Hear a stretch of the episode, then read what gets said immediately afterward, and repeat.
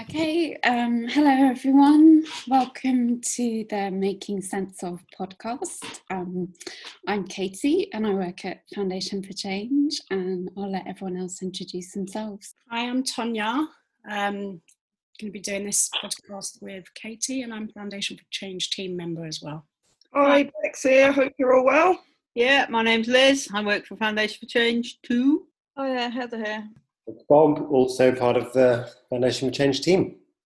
Thanks, everyone. So, uh, yeah, this is one of our podcast series called Making Sense of. Um, you should be able to get previous episodes on our website. Um, and this one is entitled Making Sense of Plagues and Power. And Tonya and I have been doing a bit of a dig into some history.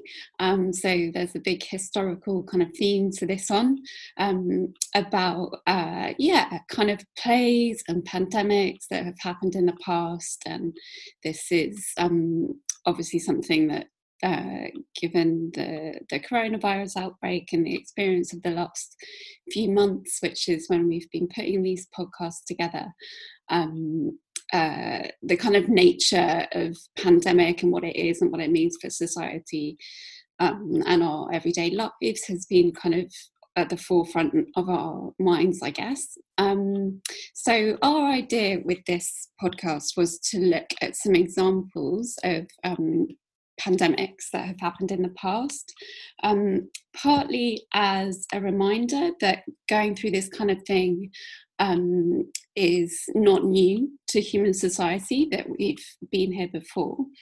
Um, uh, and like a big part of what we do at Foundation for Change is trying to help others um, and ourselves actually to kind of learn and improve our ability to think critically. And one one way that we do this is by reflecting in our groups um, on our own experiences experiences that we've gone through during our lives um, uh, and another way is to like look back into history um, at other periods of upheaval, um, of change, unrest, and kind of see what those experiences of the past can tell us, basically. Um, yeah, so so the the theme, I guess, is that like history can help us understand like the range of responses that we might be having um, to events going on today. Um, and the other thing that um, we want to emphasize is that it can sort of help us see that the ways that people in power, in particular, the way that they uh, respond to sort of big t- times of crisis and upheaval um, can have like really long term impacts, and, and, history can help us trace this kind of thing. Uh, so I suppose we wanted to explore that idea a little bit um, as well. Um, so I'm going to hand over to Tonya, who's going to talk a little bit about like history and learning and their experiences with that. Okay, so thank you, Katie. Um, so I'm just going to sort of go into a little bit for um, a bit of my sort of history. For me, getting my job at Foundation for Change as a feminist lead, it was so far from sort of what I would have envisioned for myself because the reality was that I didn't really know much about feminism, didn't know nothing really about history. They were both really big words to me that I didn't really, n- never really delved into. So for me, growing up, growing up, I grew up in an Irish moving family, so I never really questioned. There weren't no questions why it was the girls that cooked and cleaned and girls that looked after your brothers and stuff like that. I never really questioned it. We just sort of lived. That's how we lived. Hence, when I've grown up, apart from Foundation for Change doing this job, all my jobs all involved cleaning or caring. But I was never really introduced to crazy ideas of, you know, that women can be powerful without men until I got this role and started learning and educating myself. Um, so, researching for this particular podcast has been like plagues and power. It's been it's been amazing because i've come across sort of a new term which i had never heard before. And that term is intrigued me to sort of like learn about learn more. And the term is like history from below. And I, I'm, I'm this this history it takes the approach of looking at the past through the lens of ordinary common people working class people and not um, taking the focus off of kings queens and leaders and stuff like that you know so actually looking at it from literally from below. I never knew that term existed until very recently like searching for this. And for me the, the passion that i feel it's like it's amazing it sort of opened up it's opened something up inside me that the passion that I, I, just need to sort of find out. And i feel like i can connect with this history from below for some reason easier than i can from um, histories from the leaders and the kings and stuff like that. So history from below especially within feminist work and studies of slavery and unfree labor has expanded our understandings and as humans of the working class and of the working class struggles you know, which Katie is actually going to be expanded or expanding on after with the um, slavery and unpaid um, work. So, but I mean, working class. I'm just going to say, I always thought before I knew anything about, before I started at Foundation for Change, I didn't really know much about history and stuff. So it was, you know, working there, it was great because I learned about feminism and history, and it's it was great. But I always thought that working class was the class anyway, because I thought that if you're working, and that's that's the right place to be. So it was quite a shock to me to find out that actually no, working class is not the class because I'm working class. But um, yeah, so that for me, you know, was it's just um, yeah, I never learned that before when I was young. I learned that when I was about 42. So, um, but through this research, I came across some amazing women and men, I shall say. Not it's not all just about the women, but um, yeah, I've, I come across some amazing women, and they were just ordinary working class women fighting for equality and rights. One example that I'm going to use, I was so happy the other day when I looked on Google and she was being celebrated, is Olive Morris. She's a Jamaican-born British-based um, gender and race activist in the feminist black nationalist and the squatters' rights campaigns throughout the 1970s. Um, she was very much looked down upon and not given great media coverage, made out to be quite aggressive and you know not nice and what not understanding that uh, her plight of actually what she was fighting for so she was given really bad media coverage but when i was thinking about this sort of she really stood out in my mind and i think when i see her on google the other day because it was her birthday i thought you know about time that she's being mm-hmm. recognized for something you know being put up there so people can look and actually see what is olive morris about because she was actually you know she was um she was the first she she was she fought for like she fought for her sorry she fought for her voice to be heard and she was she helped and co-founded the Brixton Black Women's Group in 1973 which is one of Britain's first networks for black and Asian women in Brixton. So I felt I like one of the we talk about her in our in a feminism group that I do in Foundation for Change as well. And one of the things I loved about Olive was the squatters' rights that she done, and she done a squatters' handbook and stuff, you know. And uh, back in the day, um, squatting was quite um, how people found houses. It was the way to find houses if you was in history from below. I was sort of one of them squatters, but I just thought, yeah, fucking brilliant, you know. So I, I just loved her. I've also like come across another example of history from below, which I think history from below is now my way of learning about history because it sort of really fits in with I don't know, it fits in with me, I suppose. So let me get on with who, who else I found and discovered. Mary Mallon. Mary Mallon was an Irish born cook believed to have infected 53 people, three whom died with typhoid fever. So it's presumed Mary was infected by her mother during a pregnancy. Um, she was she was the first person in the USA to be identified as an asymptomatic carrier of the disease. She was totally unaware that she had the disease. She just lived her life. She was absolutely fine, never ill, never sick. So she worked for the rich and was a great cook worked for around eight families, maybe.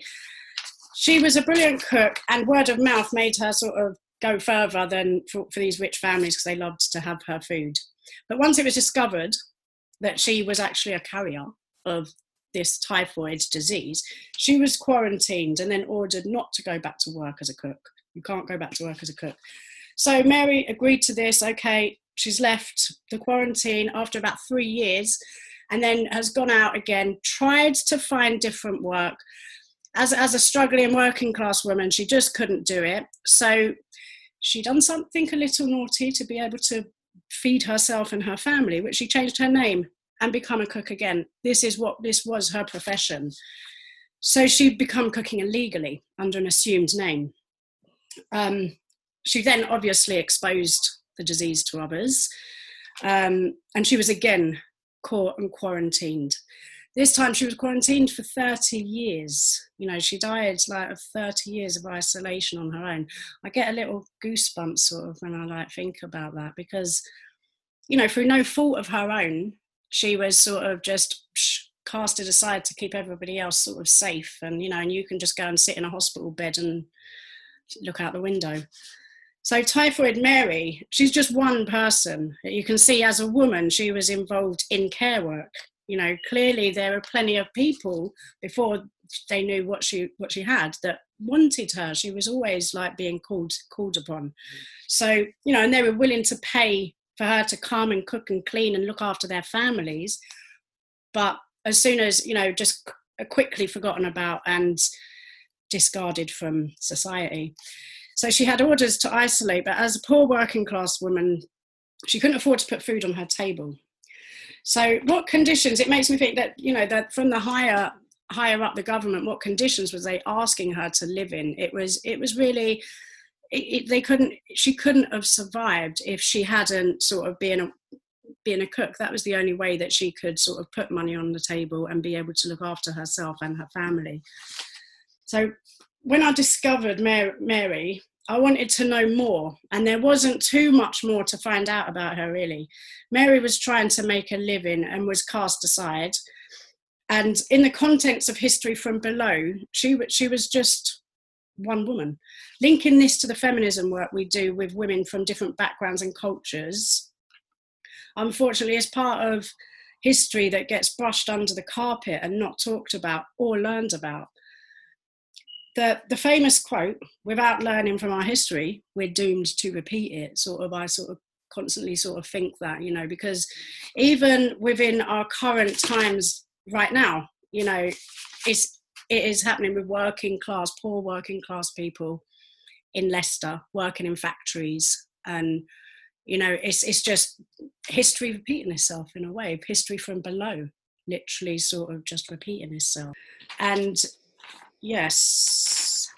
I think uh, it's such a. I, I really loved hearing about that example when you told me about it, Tonya. Um, and like, remind me, is was it the late 18, 1800s yeah. or something? So 1834, 1834 till, um, and she died. She died in 1938. Oh, wow. Yeah. yeah. 1938. Well, yeah, it's a name I've heard, you know, Typhoid Mary. It's like a name, I think a name, a description I've heard, but I knew nothing about the history of it. That was, uh, you know, incredibly interesting and, and relevant. Yeah, and, and I sort of delved into because I was so hungry to find out a bit more about her, even a book or something, but there isn't. So um, mm. there was sort of YouTube videos that I could sort of have a look and watch, and they were really interesting as well because it's the conditions that people have to live in and then expected to sort of go out and there was a, just a bit on there about washing hands and stuff after you know and i just think yeah it's, it's really it really um, touched me because just looking at sort of you know everywhere around now with in the current pandemic that it generally is the poor working class that have to sort of keep things going and get out there to put food on the table and stuff you know? Not that it's not a matter of of wanting it's a matter of needing because what is the choice? What choice did mary have? It was either one or the other. Totally. And that yeah. idea as well that you have to look quite hard to find the history um, and that really links to what you were saying about olive morris like how surprising in a way it was to see her photo on the Google thing because normally these stories, like you, you have to look in obscure pla places. It's a bit easier with the internet, but you have to really dig. What's that Google thing called? You know, like the, the, the somebody's picture comes up on Google. What is that?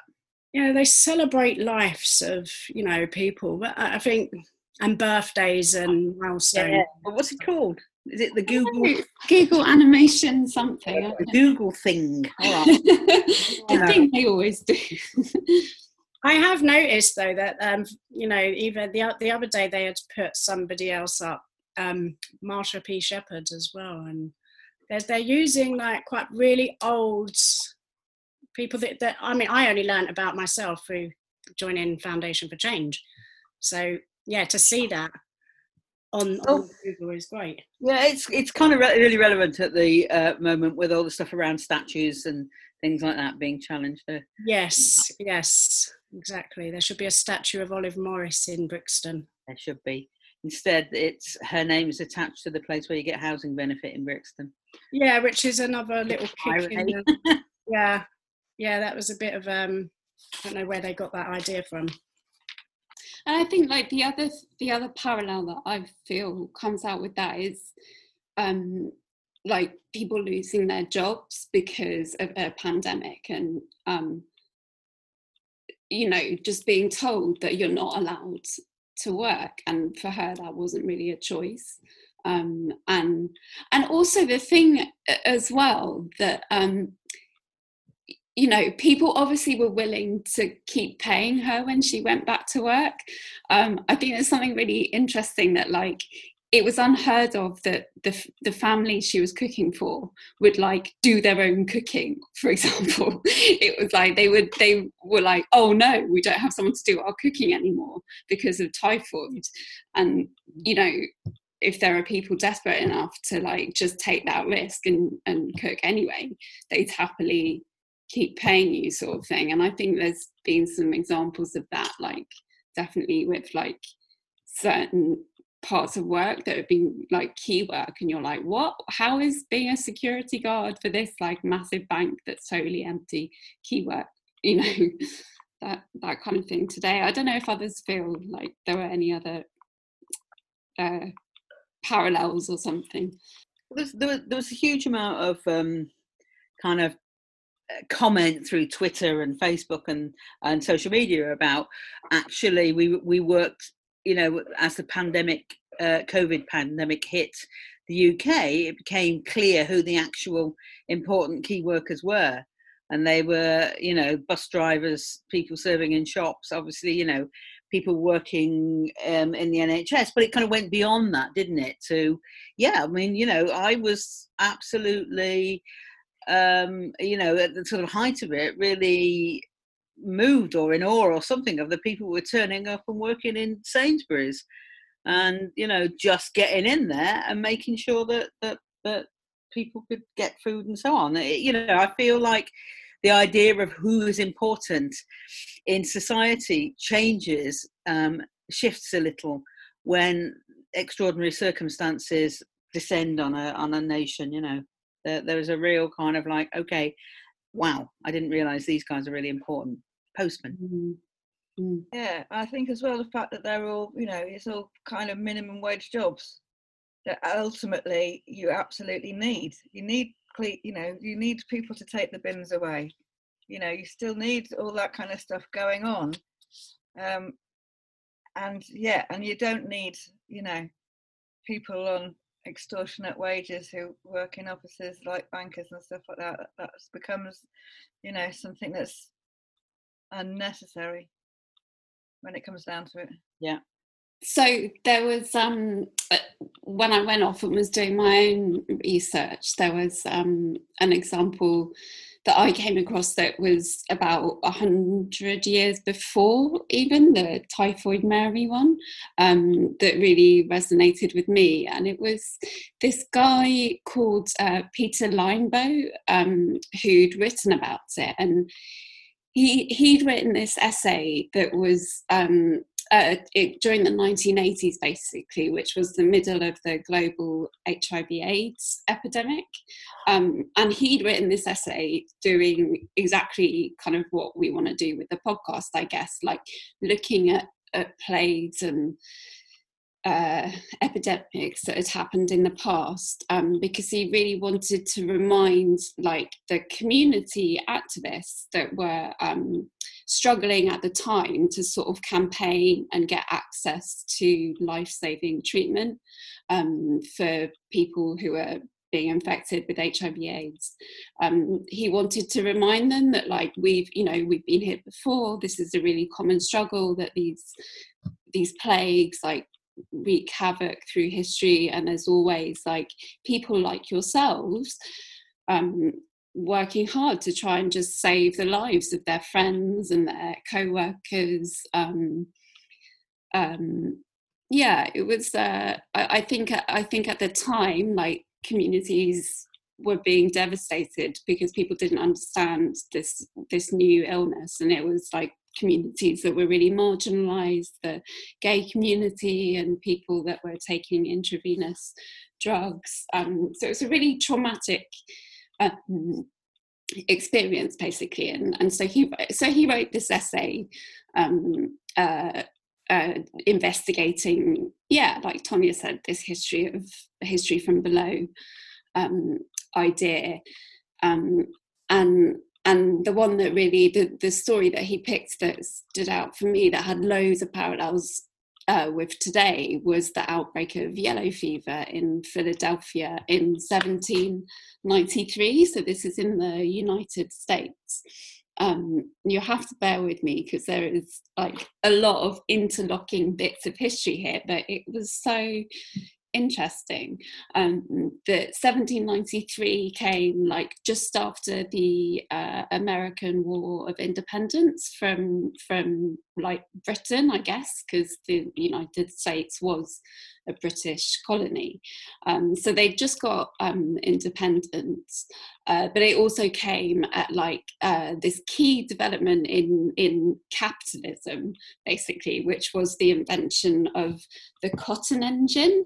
Um, so like this piece of technology, basically that ultimately led to the expansion of like the cotton plantations in the southern United States, um, but also the factory system in England. So the industrial revolution that that happened like across the Atlantic, all these things were connected, and it was all to do with the invention of the cotton engine. Um, and you know, a big part of that history is the expansion of slave plantations all over the southern United States to kind of supply the cotton for these mills. Um, and so along along with that um, because the united states was this like embryonic you know it was newly formed basically newly independent they were bringing in all these uh, laws um, and and a lot of the laws that came in during that time were designed to help protect the property of of uh, the you know it, people that had just gained their independence, which was the, the white colonizers from Europe, um, um, and their property amounted to, to slaves basically that were being shipped over from the Caribbean to come and work on the cotton plantations.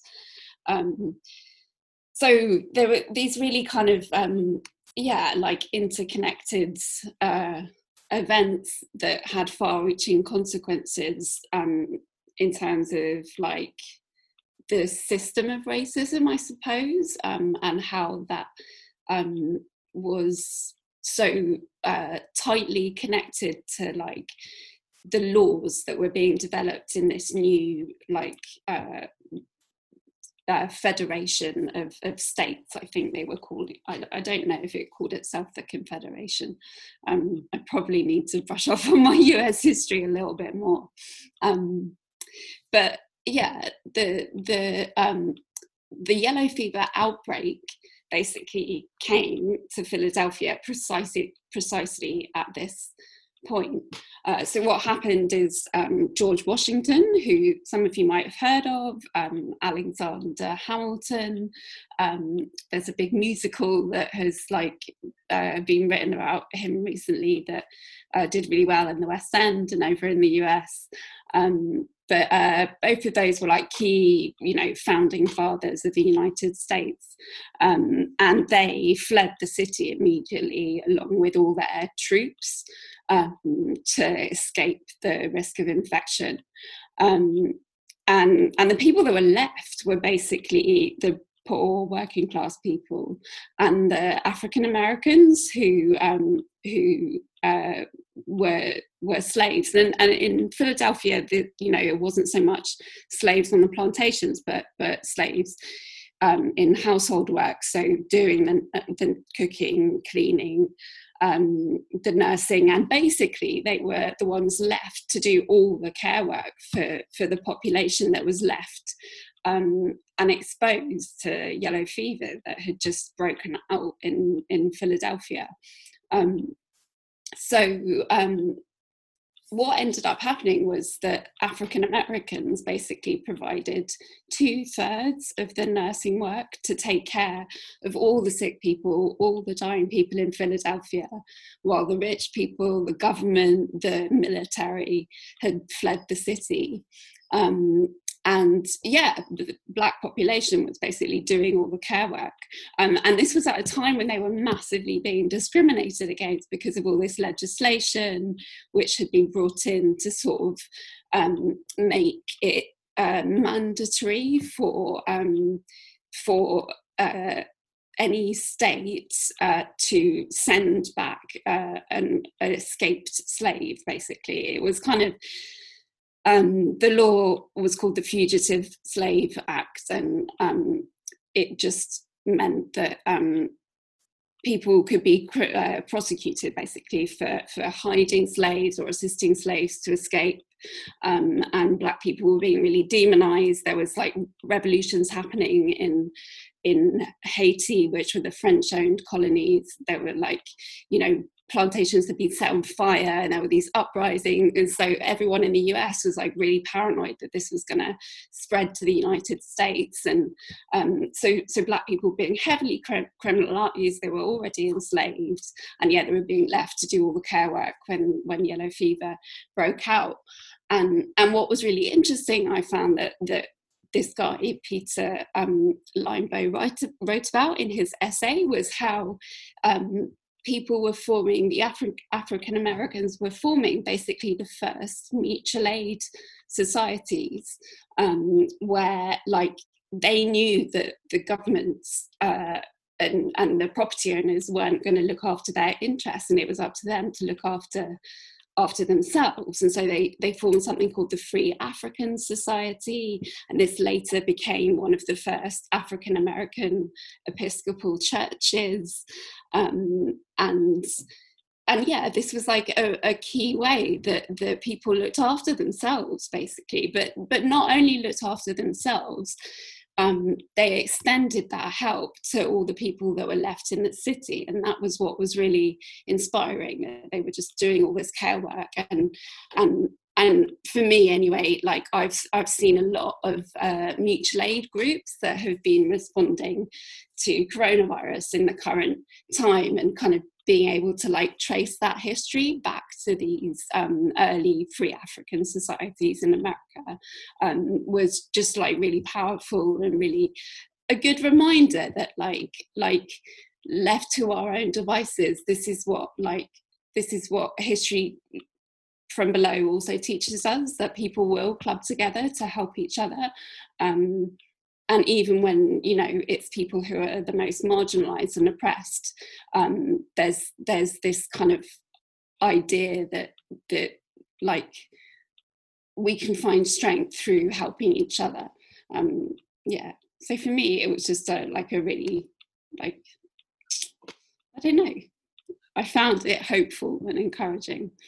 Um, I was just thinking, you know, this sort of history repeating itself, like maybe sometimes that's okay, like in this sense, because I think it's happened before, it's happening again. And I was just thinking about how how resourceful people can be when they are such an under-resourced part of the population.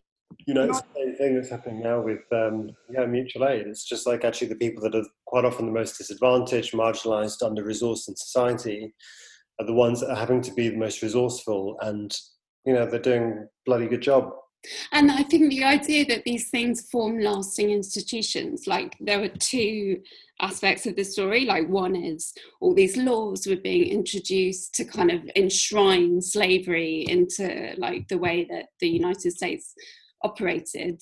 Um, and like that has a legacy but also like the mm. founding of these free african societies and the founding of the african american churches that also has a massive legacy because that became like this hub for like community building and like real links and solidarity between people that has you know also lasted for centuries. So you can have you can get these like parallel stories basically going through history I really, really love that story, Katie. Um, it was really um, powerful. And um, no, I don't know. Like, it was just really fascinating to actually see the parallels in history. And people do say that history repeats itself an awful lot, don't they? Um, and and it and it really does. Um, and I just think that also the point is um, that actually maybe sometimes mutual aid has to step up because there's no one else doing that work. Like the government won't do that work. So um, you know mutual aid exists in order to step in when resources are minimal or not provided. Um, and yeah i think community um, working together is just you know a completely powerful um, and poignant thing.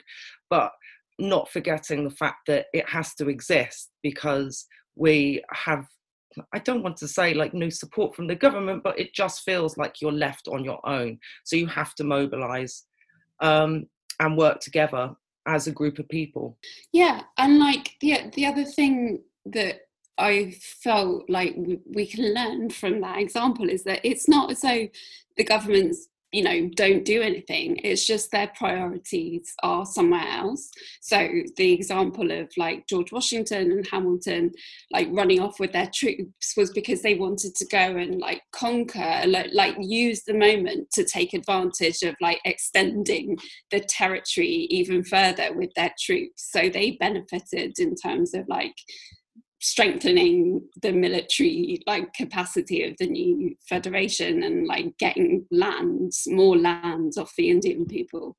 Um, and and like the same goes for now. It's like the you know the government is very concerned with like protecting certain aspects of the economy and um you know but it, what's frightening is like you know elderly people vulnerable people just being left to kind of die or you know hope for the best that they somehow get hold of enough food while they're trapped indoors for three months.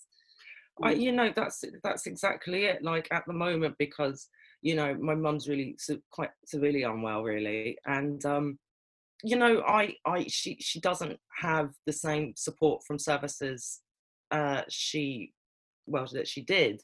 But um i think it's more the fact that actually she's kind of isolated and on her own. Um and so i think what happens is it falls back a little bit on who is kind of in the household to kind of like take on that work um to support. And yeah it's kind of like it's it's difficult. It you know it falls back onto you know um the individual instead of kind of actually um having kind of the services there to be able to help and maintain people who actually live with quite you know um, extreme mental health conditions.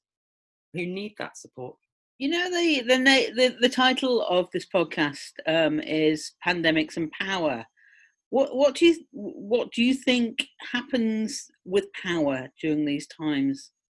What do you mean by power actually? Let me let me ask you another question katie and tonya. What did what, what you know i was curious about what what you meant what you meant by power it's a really interesting question. Just quickly, like for me, I would say, whilst I've been thinking about it recently, I've probably meant elite. Um, but when we first started researching, we were looking, we were thinking a lot more about lockdown and uh, we were thinking a lot more about like control, I suppose, as to sort of wealthy and elite. So yeah, I feel like there's both.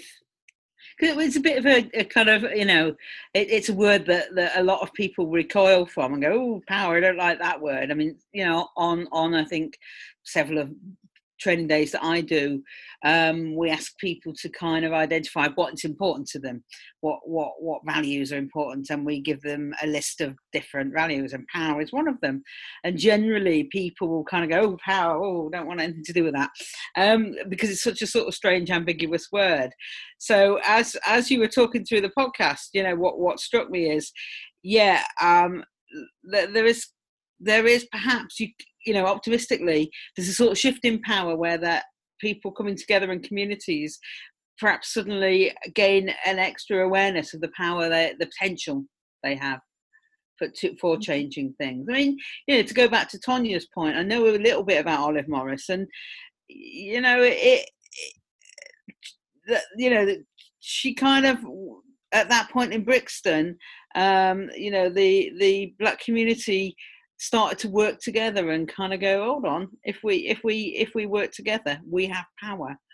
And i mean they were very influenced by the kind of black power movement at you know just years before that um decade or so before that in america. So it, the word power was a word that was very important to them. It's like we recognize the power we have as a community. And um, i just wonder what other communities people were i mean i also kind of I can I'm old enough to remember the AIDS um, you know, an HIV kind of um, epidemic, and and kind of I was sort of involved with with lesbian and gay politics a little bit at that time, and then there was a certain sense of of kind of okay, we we we come together in at this moment, and when when we come together, we we hold more power. It's like that cliche about loads of twigs together, isn't it? You can't snap it, but you can snap one twig on its own. You know, it's all kind of stuff. It's all kind of pretty um, obvious stuff. But I think you know times like this do remind people about collective action. And, and that, again, in terms of tracing the history, I think that's also really interesting. Like, so the mutual aid, you know, beginnings that were back in the late 1700s um, that was echoed in the Black Panther movement, and like they they were massive on mutual aid, it, and they had these big programs of doing breakfast clubs for kids really early in the morning, and they called them. Um, the program was called Survival Pending Revolution, and this idea that like part of the power isn't just kind that. of like being powerful enough to like you know over change everything. It, it's like so it starts with self defense and then defending our communities and looking out for each other. And yeah survival basically. So this like self the power of defending ourselves like Wait, um, do you know one of the things that's like i'm really curious about is where where fellowship groups like na and aa kind of come into all this? Because you know in a way you've got potentially a really strong community who have a shared experience. Um i'm just kind of i always i find you know i guess it's because it's such an apolitical organization. There are no kind of campaigning aims or any kind of i don't know sort of i'm always confused by it. It always seems um, slightly bewildering to me. As somebody who was involved with it, by the way, but you know, I never kind of quite understood it. I don't really understand where it fits into community and what what the response has been during this time. I don't know if anybody else has more experience of that. It's been a long while since I was part of um, a NA or AA fellowship. Well, I mean, I think you know it's based the whole premise of of the fellowship is is of community, isn't it? So it's you've already got that built in kind of like group of people that you can kind of learn find your people in in amongst that and kind of have community and trust i guess i mean the fact that you haven't been able to see each other has been really difficult on a lot of people um, who've had the support networks taken away from them who haven't had access to um, electric you know zoom meetings well not lecture coming but yeah zoom meetings and, and that kind of communication That was very Catweazle of you there, um, electrickery. Um, new, ele- in your, new electric talking books that are in the house. Um, It's witchcraft. yes it's all this magic stuff yeah uh video things um, but haven't had access to those kind of things. So they've really much been kind of like for suffering from that. And, and i think you know zoom meetings have stepped up um, to kind of fill fill that gap. Um, and and good old kind of telephoning people checking up on people that that kind of stuff that you kind of have to have to do just do you think so it sounds a bit like that that sense of community's been um oh god i don't know has struggled to respond to the pandemic. No, i'm sorry it sounds a bit blamey that but it sounds like there have been struggles within that. Is that around technology do you think? I think because each group is autonomous, so each group is having to be like sort it out themselves, and a lot of people Right. aren't tech minded, so it's been quite difficult for for Okay. people to actually get it together to you know set up specific meetings and do all the techie stuff. But people learn. I mean, m- most meetings, I think nearly all meetings have got an online meeting going on now. And it's quite amazing that, that that actually has happened and then there's been you know a lot of support with people within groups helping each other and supporting each other and again you know going out of your comfort zone and having to do stuff that you're not comfortable with i, I guess one, sorry Heather. as a necessity you know Yeah. I guess one of the um, really, I mean, we have to take as many positives as possible, I think, from what's happened over the last few months, is that actually how that kind of um, online connection can continue for, for something like the fellowship. You know, that has that has a huge potential for people to actually start, uh, you know, connecting slightly differently. I, I think. there's been there's been a lot of people that have been coming to meetings that said they wouldn't come to meetings in real life that have actually just kind of accessed it maybe because they found it easier to just Yeah. you know be a bit sort of separate but still be able to do that so it'll be interesting to find out you know if that continues but i think a lot of people are talking about continuing having an online presence um, even when we kind of go go back to kind of like face to face meetings It, it, was- it was actually Heather that sent me a, a link um, last week to a program that was broadcast, I think, a couple of years ago on the BBC about. Um, it was actually about how the Brexit vote and um, the US kind of election was um, swayed by Facebook um, campaigns, and it's pretty kind of yeah. So it's on the BBC. It's, it's a really interesting program. But what was uh, also interesting about it was that it it, it, it kind of started right at the, the very beginning of the internet, the new ele- electronic telephone being invented, and and and the hope in that moment about connection and people coming together that sort of somehow seems to have just got lost. Because you know it's, it, you, I can remember when Facebook was like oh god I haven't seen them for like 20 years. And now my personal Facebook uh, you know page is just all uh, my Facebook is just endless in adverts for kind of middle-aged lady things that I don't want because they got my algorithm all wrong. It's like incontinence pads and kind of you know plastic surgery and shit. Fuck off. Um, but you know, it, it, it's like it's all just adverts I wade through, and they, you know I'd sort of forgotten that early on it was just like some strange, you know, fancier MySpace where you could connect to people. I think on what in terms of the potential for connection, last night Tonya and I had one of our um, book groups, the fe- uh, feminism book group, which we've managed to host more or less weekly during lockdown. Which no way we would have done that before.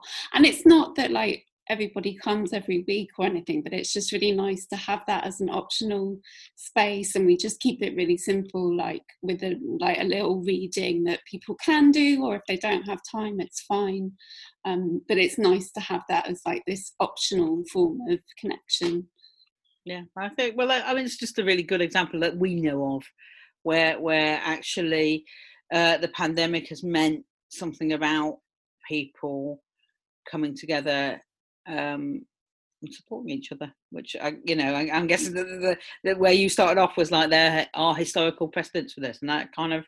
I also just want to echo a bit of Tonya's experience of discovering history because I, you know, went to school and thought history was really boring because it fucking was. Um, and it, it, it, you know it kind of blew my mind uh, uh, when I went to a uh, kind of access course as a as a very old person um, and discovered history was actually relevant to my life. It was a bit of a shock to me. Mm. Um, so yeah, I kind of yeah, made, that made a lot of sense. Even this podcast is, you know, it's been amazing. It's I read like we are we've been working on it now for for um, a little bit and yeah it's just it's been amazing. I've like like all the time even because it, it, sort of fits in with what kate kate was talking about. I'm reading um you know am i ain't i a woman? And that the the history from below in there is just it's unbelievable you know? I wish i wish that i sort of knew stuff. And that's why i suppose in a way you know i've been listening to to you guys in the podcast as well and i really want to come in and say things but i suppose then yeah because it's yeah, I don't know. I'm just learning about history from below, and I feel like I'm just finding my sort of my place. But it's like, yeah, it's so amazing. It makes me want to sort of go in and look at everything and know everything, and you know, go and watch stuff and educate myself even more. So, and I know for a fact that um, the history from below my bookshelves are going to be covered with history from mm. below, and I think it will just be a whole new concept on me fitting in to that history as well where where was I in that history? Because history was boring. It was just about Roman and I don't know Romans and stuff like that. But, but actually, you know, in this pandemic and learning even political stuff, I didn't know about political stuff, and you know, I knew not a lot, just who was in charge, and that was about it. But if I hadn't, you know, feeding my knowledge, knowing about stuff now in, in this pandemic, I would have been in a totally different place. I think what has helped me through this is the power of knowing, and that sort of settles you a little bit, you know, just knowing what maybe not what's going on because I don't think they know what's going on, but you know, just knowing like certain stuff and being able to feel feel comfortable with that. And I don't think for me, yeah, Foundation for Change done that. It was my school of history. I think there's something to say. I mean, this kind of connects to the next uh, episode we're looking at in, on critical thinking, but just something about how easy it is to go through life not knowing stuff and not questioning things. And there was something I was listening to this guy the other day talking about just that exact thing of like stuff. He said, you know, it goes without saying because it comes without saying and I really love that. Like we don't question things a lot of the time because it's just it's accepted, it's the norm. And in some ways, I think with this pandemic, I mean, I think it's obviously doing lots of things. And like Liz said, it's very much about trying to maybe find the positives where we can. But I think there's just something really profound about how much it's shaken people up in a really good way. It's kind of woken people up to being disempowered and maybe even the kind of the nuance of being disempowered um, and woken people up about you know their kind of resourcefulness or you know you know politics and kind of like what it means and kind of people becoming more politically active you know? I think that's just something about feels like people's brains are really waking up and having this information have this knowledge is so so vital for that process because it's so easy to be misinformed. Yeah. I think there's also like yeah then on the misinformation thing it's like even the history that we are taught gives the wrong picture and that links to what you were saying liz at the beginning about the statues how like at school i definitely learned about the industrial revolution um, and like the story was whoa the british are so amazing because we invented the cotton engine. Um, and like the industrial revolution happened here and that's one way of looking at it but like it was massively linked to the expansion of slavery in the southern united states and like yeah like it's it's and it's, it's not only even even old folk like myself it's like you know young people don't hear that history particularly at school i, I you know i believe. What is this cotton engine of which you speak? Is that like a loom? Is that a steam engine? Ah what that makes cotton that that weaves it. I should look at the precise Sorry, I've just the precise invention because there are a few there are a few that came connected to steam but i think yeah the the cotton engine was to do with the mm, wheel production of cotton. All right. 'Cause There were, yeah, there was a lot of it around because that was like a main industry, wasn't it? The, the loo- looms and uh, spinning jenny, wasn't it? Where they actually invented the whole kind of like me- mechanized loom to be able to make fabric easier than everyone doing it at home at home individually. Right. cotton gin the cotton gin um, so it was a machine for cleaning cotton of its seeds Mm. Okay. So, yeah, and I, and I guess I'm conscious that we'll probably have to wrap up soon. But um, but going back to you know what we're going to look at next with critical thinking, and also looking at a bit more about this question of power and what that is.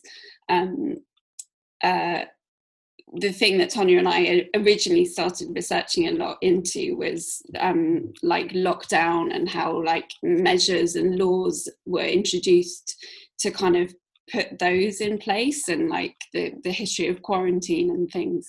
And we decided in the end that we probably wouldn't have time to explore it, but it feels like it is really relevant because because that history is so tied to the development of hospitals and mental institutions and kind of yeah like just attitudes to to mental health and how you take care of people by locking them up and all the kind of tensions that can arise um, through doing that and the power that governments have or public health authorities have so i know i'm looking forward definitely to like being able to explore that a bit more in the coming weeks Brilliant.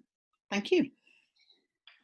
thank you thanks everyone Things I had never discovered before. So, thank you. cool pleasure and uh, speak to you all soon Yeah, thank you very much. Bye. Bye.